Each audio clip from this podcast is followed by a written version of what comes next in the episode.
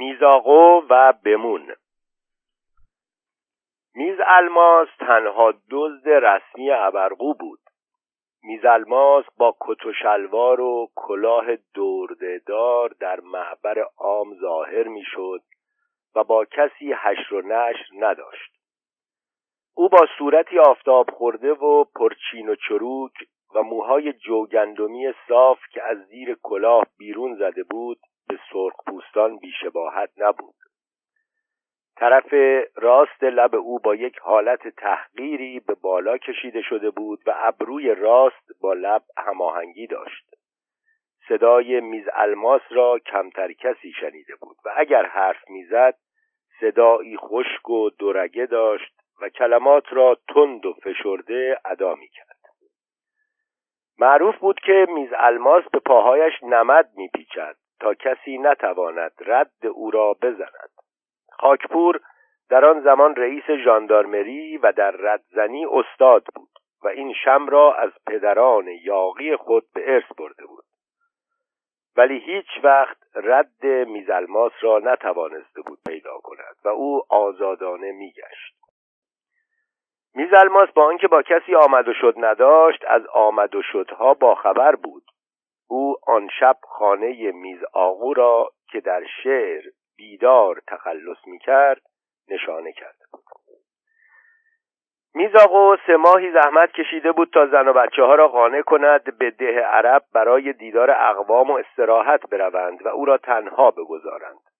دمدمهای غروب بود که ماشین باری دوج که از یزد می آمد حاضر شد آنها را سوار کند. میزاقو زن و بچه ها را بغل دست راننده چپاند بخچه بندیل ها را روی بارها پرت کرد و بعد با سرعتی که کمتر از او دیده شده بود به خانه برگشت تا با خیال راحت بسات را علم کرده تلافی ماها دزدکی تریاک کشیدن را درآورد. ولی هنوز کاملا وارد خانه نشده بود که متوجه حضور بیگانه ای شد میزاقو هیکلمند و پردل بود. او خود را پاورچین پاورچین به داخل خانه رساند و روی سفره‌ای که پهن شده و بعضی اشیاء خانه روی آن گذاشته شده بود نشست و بعد سینه صاف کرد و صدا زد آمیز الماس. جوابی نیامد. میزاقو سبیل مرتب و زلف پرجعدی داشت. صورتش به استهزا باز شد دوباره میز الماس را با تحکم ساختگی صدا کرد.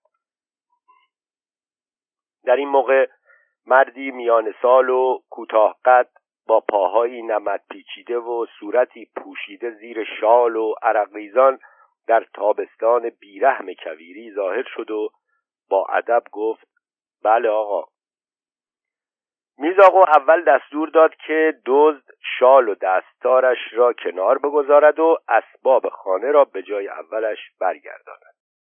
دستورات به سرعت برق و باد انجام شد. سپس از دزد پرسید که البته می‌داند که محل زغال و منقل کجاست. جواب مثبت میآید.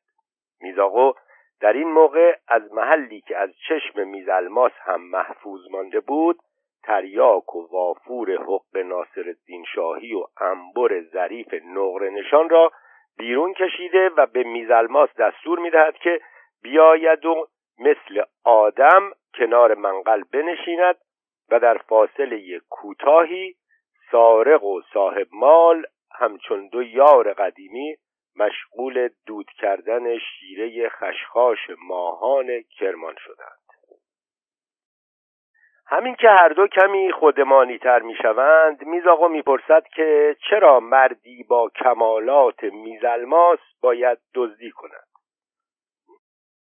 میزلماس شرح مختصری می‌دهد از بدبختی خودش و اینکه به لحاظ شهرت بدش و تهمتی که به او می‌زنند قادر نیست کار آبرومند پیدا کند و عائلش را سیر کند. در این موقع میزاقو که به شدت بهش برخورده بود دستور می‌دهد که میزلماس آلبوم خانوادگی او را که البته می‌داند جایش کجاست بیاورد.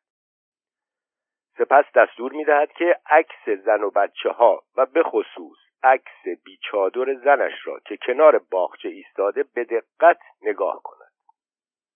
میزاقو می‌پرسد حالا بگو ببینم مرد حسابی تو بدبختی یا من؟ تو یا منی که بیست سال با همچه عجوبه ای سر می کنم و هر روز که بیدار می شوم صبح اول صبح باید این صورت کشی را تماشا کنم. تو یا منی که باید با این مادر فولاد زره زندگی کنم و دم بر نیاورم چون سادات است و دخترمو حالا بعد از سه ماه زحمت کشیدن که از شر این بوزینه راحت شده ام تا بیایم بنشینم با خیال راحت تریاکی بکشم میایم می‌بینم به جای انتر دزد نشسته. تو بدبختی یا من؟ هرچند کسی شاهد عینی این ماجرا نبوده روایت است که میزلماس به پهنای صورتش اشک میریخته به نحوی که پاره از آتش زغالهای جکزون خراب می‌شد البته میزاقو یک قسمتی را که همه می‌دانستند مطرح نکرد و آن عشق پنهانی او به بمون معروف به کشورتور بود که حالا دیگر در ابرقو زندگی نمی کرد و یک کامیوندار آب توبه سرش ریخته و به شیرازش برده بود. میزاقو در زمان تجرد به خانه بمون که به طور غیر متعارفی جذاب و زیبا بود و از های درجه یک ابرقو به شمار می‌رفت رفت و آمد می‌کرد. ولی بعد از ازدواج این کار را متوقف کرد و اندکی بعد از آن هم بمون به شیراز رفت. میزاقو به هر حال حالا دیگر متعهل بود.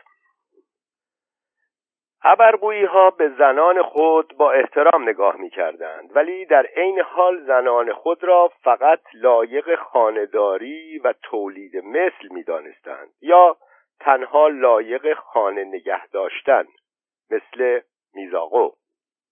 زن و شوهرها به هم شما و بله خطاب می کردند و گاه شوهر با نام فامیل و نه با اسم اول خوانده می شد زن و شوهرها اغلب با هم خیشاوند بودند و این سطح تعارفی برخوردها مانع برخوردهای لفظی و غیر لفظی می‌شد که لازمه روابط نزدیک و عاطفی است.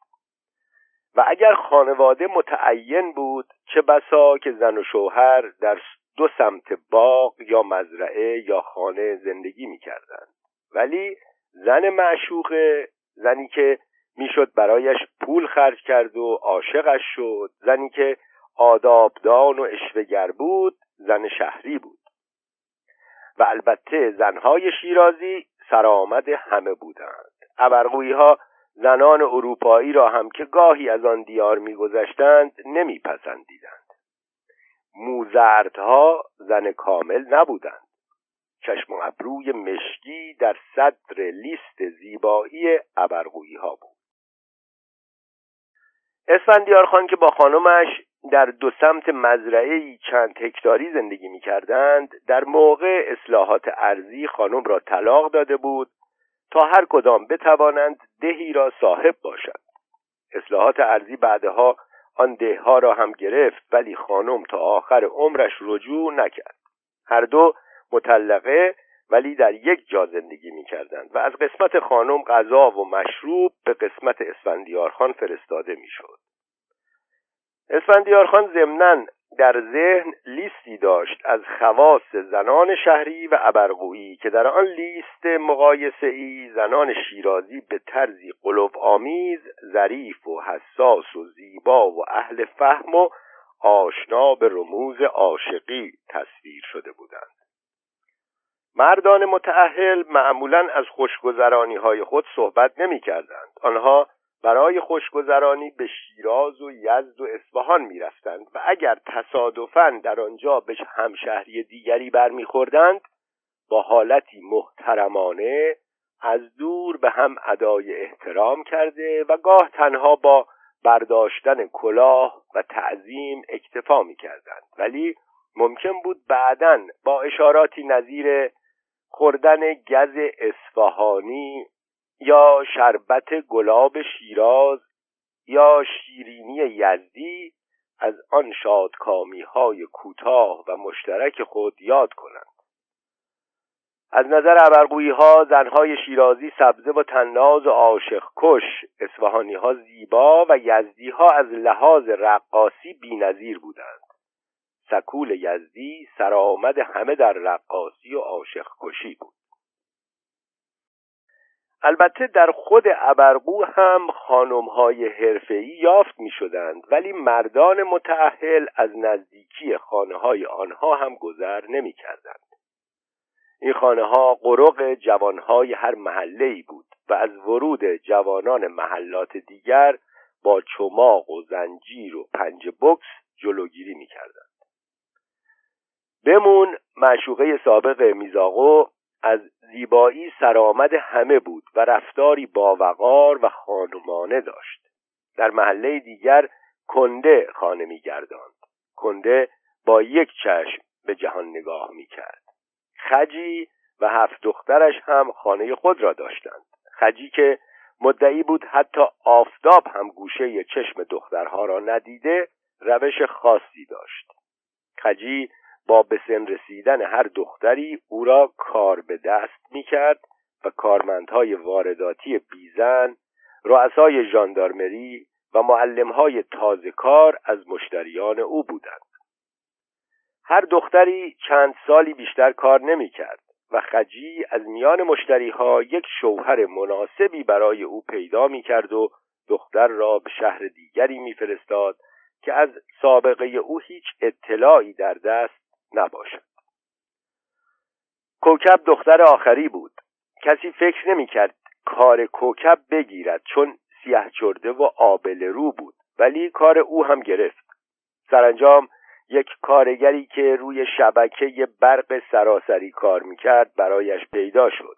ولی از اقبال بد کوکب هنوز یک سال و چهار ماه نگذشته بود که نوشوهر هنگام کار بالای تیر دچار برق زدگی شد و در جا جان داد. دو روز بعد خرکچی های اسفندارون جسد او را که از پشت آویزان و جفت ساق پاهایش خرد شده بود در بالای تیر برق یافتند و به شهر آوردند. چشمها را کلاق در آورده بود و اسماعیل آقای شکست بند معتقد بود که این دلیل آمرزیده شدن آن مرحوم است.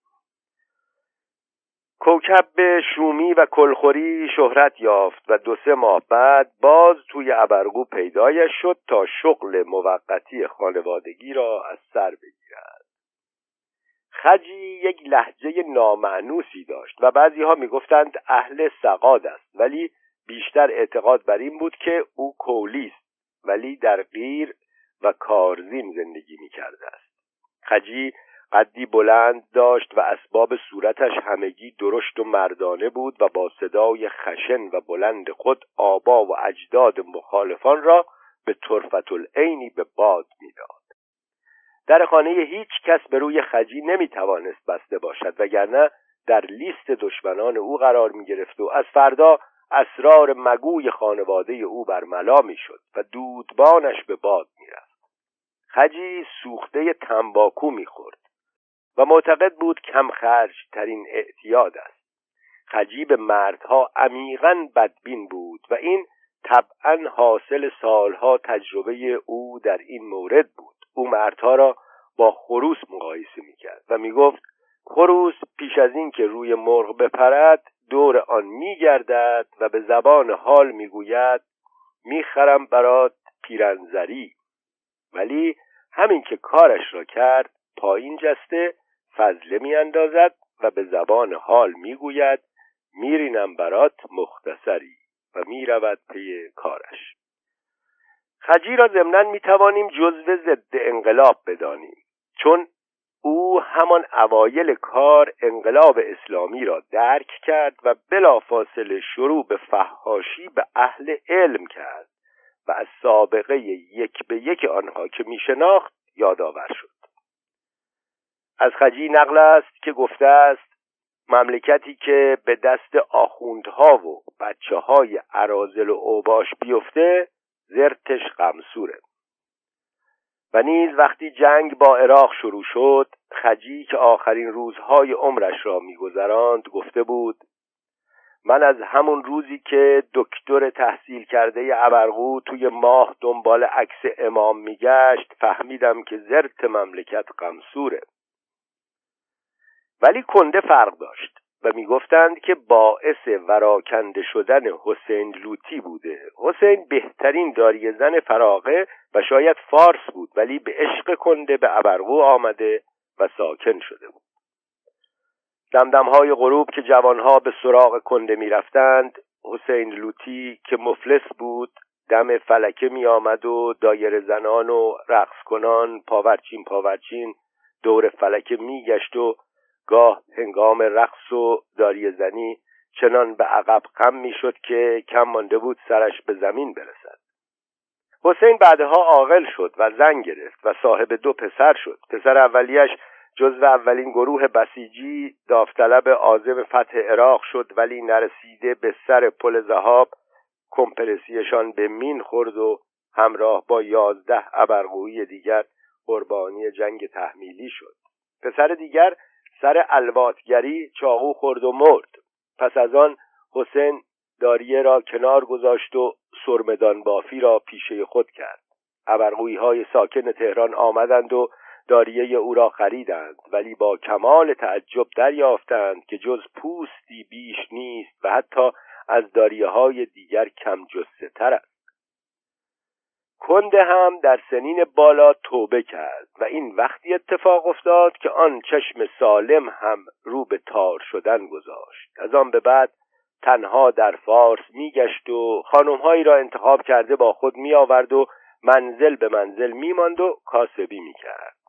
آخر این خط به امارات می‌رسید. در آنجا کنده زنها را به قیمت خوب میفروخت و با سوقات فراوان باز میگشت بمون به لحاظ جمالش وضع دیگری داشت.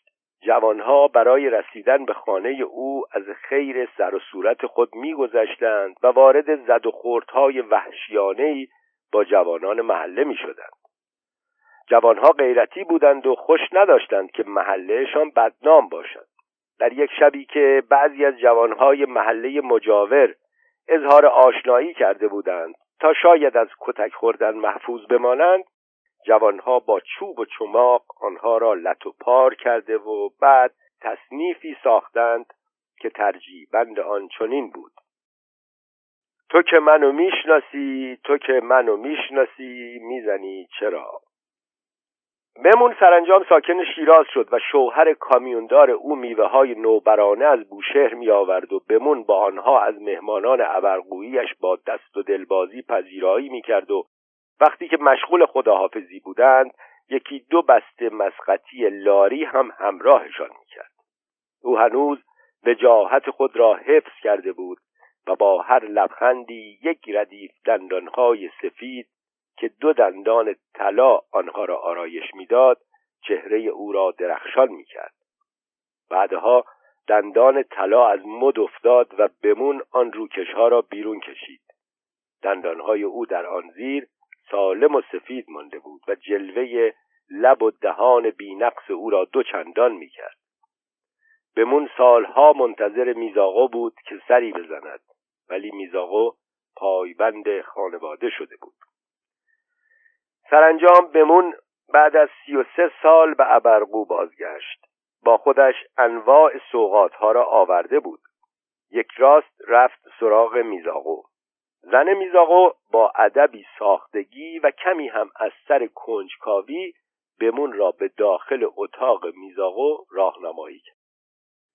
میزاقو سبلت و سر سفید کرده پشت منقلی با یک قوری و کتری نشسته بود و تریاک دود می‌کرد. دور اتاق را عکس های قاب گرفته و اشعار عرفانی قاب گرفته پوشانده بود. در انتهای اتاق قفسه ای بود که یک کلکسیون قوری آن را پر می کرد و کنار دست میزاقو یک مصنوی قطع رقعی جلد چرمی به خاکستر نشسته بود.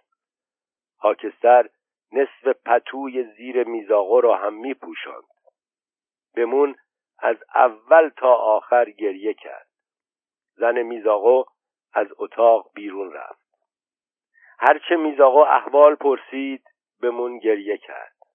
بعد بلند شد و خاکسترهای دوروبر میزاقو را با دست تمیز کرد. سوقاتی ها را گوشه اتاق گذاشت و برای همیشه میزاقو را ترک کرد.